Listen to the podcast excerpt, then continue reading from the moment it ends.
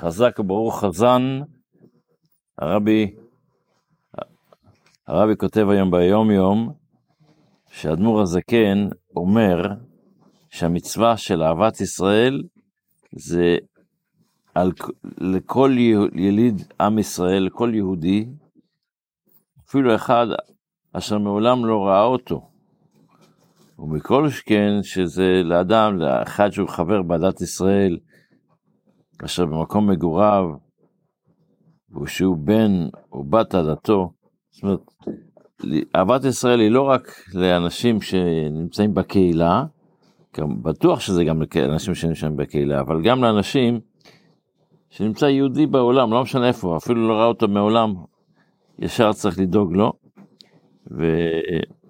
והאמת היא שאדמו"ר הזקן בנושא הזה, אה, אה, סליחה, אדמו"ר הצמח צדק בנושא הזה מסביר למה אנחנו אומרים אה, לפני, לפני התפילה אנחנו אומרים הרי אני מקבל עליי מצוות עשה של ואהבת לרעך כמוך כי אנחנו בתפילה כאילו כהנים הכהן היה עובד בבית המקדש וכהן בבית המקדש היה אסור שיהיה לו שיהיה לו מום. להיות שכל עם ישראל למה יש את המצווה של אהבת ישראל כי כל עם ישראל הם גוף אחד אם אני מתנתק מהגוף הזה מוריד איזה עבר מהגוף הזה אני בעל מום. ולכן אני לא יכול להתפלל לא יכול לעבוד את הקדוש ברוך הוא אז יש עניין רציני ב...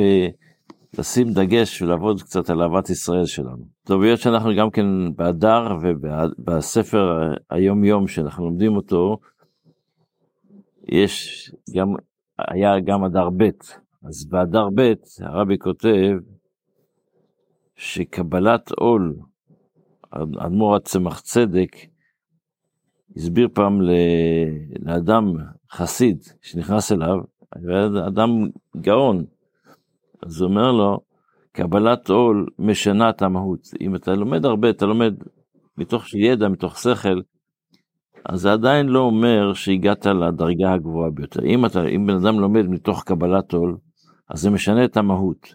על ידי קבלת עול של עבד פשוט אפילו, שגם שכאשר הוא ישן, ניכר עליו שהוא, יש לו את העול של העבודה, אז יכול אותו אדם, אפילו למדן וגאון, להגיע למלות בחשיבות של יהודי פשוט ותמים בעל מסירות נפש. זאת אומרת, יש דרגה של, שיש באדם פשוט, שיש לו את הקבלת עול, יותר מהגאון הכי הגדול. פעם אה, דיברנו על זה שהבעל שם טוב אמר, שאת הסיפור של משה רבינו עם הסנה, שהוא אמר, אסור נא ואראה את המראה הגדול הזה, אז הבעל שם טוב מסביר למה הקדוש ברוך הוא התגלה דווקא בסנה. כי סנה מסמל את האדם הפשוט שיש לו קוצים ויש לו, הוא לא צדיק כתם הרפרח שזה צדיקים. ואצל הצדיק, אצל, שם יש את האש שאינו, שלא קל. למה? כי אצלו תמיד הוא מרגיש שחסר לי משהו, אולי עשיתי, אולי לא עשיתי 100%, אולי לא עשיתי טוב. יש לו את הקבלות עול הזו, הוא רוצה, הוא יודע שצריך לעשות מה שצריך, מה שצריך והוא צריך לעשות את זה נכון. שעל זה אפילו משה רבינו אמר, אני רוצה להגיע לדרגה הזו, שגם כשאני לומד ועושה ויודע, הקדוש ברוך הוא מדבר איתי, עם כל זה אני רוצה להגיע לדרגה ש... שאולי בכל אופן טעיתי, אני בן אדם. בספר המצוות אנחנו לומדים את אותה מצווה שכבר למדנו אותה אתמול, כמו שאנחנו נוהגים, שאז אנחנו עוברים ליד החזקה, לפי אלה שלומדים שלושה פרקים ליום. אז באלה שלומדים שלושה פרקים ביום, מדברים היום, לומדים היום בין השאר על, על מושג של שליח, שאדם ממנה מישהו אחר שיהיה, יעשה בשבילו משהו.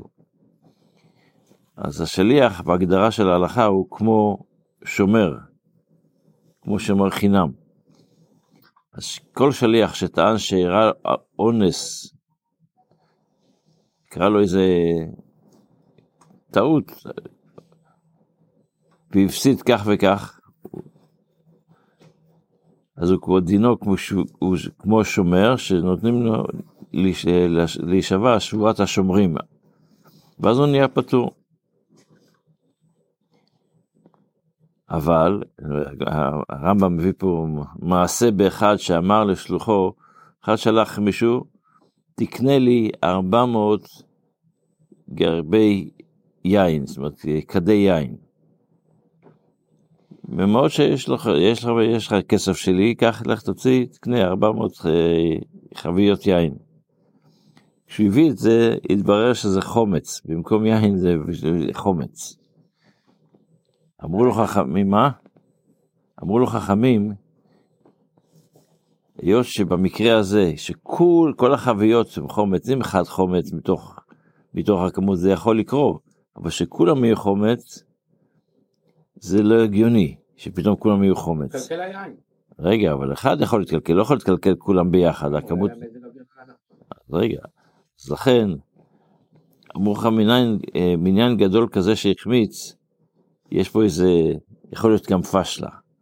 אז לכן, הואיל שאפשר להביא ראייה, הוא צריך להביא ראייה שהוא בעצם בדק את זה קודם, זה היין, רק מתקלקל היין, אז, ואז הוא נשבע ופטור. אבל אם, אם אין לו הוכחה שהוא בדק את זה קודם, וזה באמת היה יין, ו... אז הוא צריך לשלם. בתפילה, אז עבר, היום עוברים ל... זה שיר של יום שלישי. אז מה, בדרך כלל אמרנו שהשיר של יום, זה קשור לבריאת העולם, למה שהיה בבריאת העולם. כך אומרת המשנה כבר במסכת תמיד. אז מה, מה יום השלישי? יום השלישי מסמל את ההפרד... את, את, את, שהעולם מתגלה, שהכדור הארץ התגלה, היה קודם היה כדור הארץ, רוח אלוקים מרחפת על פני המים, היה הכל מים, וביום השלישי, ביום השני הקדוש ברוך הוא עשה הפרדה בין מים עליונים למים תחתונים, וביום השלישי הקדוש ברוך הוא אמר, ייקבעו המים ותראה יבשה.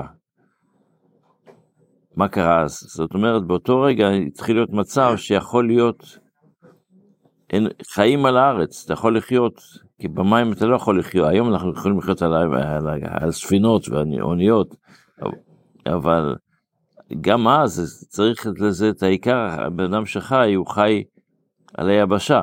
אז ההתחלה של האפשרות של, של חיים התחיל ביום השלישי. וברגע שיש את העניין של חיים, אז יש גם את העניין שמתחיל להיות ויכוחים בבני אדם. ואז צריך את העניין של, אה, איך, זה ביום שלישי, צריך את העניין הזה של שופטים. אז אנחנו רואים מזמור לאסף, אסף היה אחד מהמנגנים של, אה, ש, בבית, ב, מהמשוררים, יותר נכון, מהמשוררים של בזמן דוד המלך. אז מה הוא אומר? אלוקים ניצב בעדת אל. הקדוש ברוך הוא ניצב, זה נמצא, אבל ניצב זה, זה בעוצמה, בעדת אל, ברגע שבקרב אלוהים ישפוט.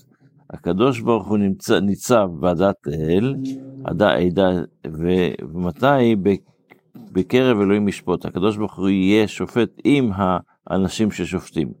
מה הכוונה בעצם? איך אמרנו, פעם דיברנו על זה באריכות, שבן אדם יושב בבית דין, הוא בן אדם, וכל בן אדם יכול לטעות. אז איך הוא בכלל ייקח אחריות על עצמו לשפוט דבר? אולי הוא טועה?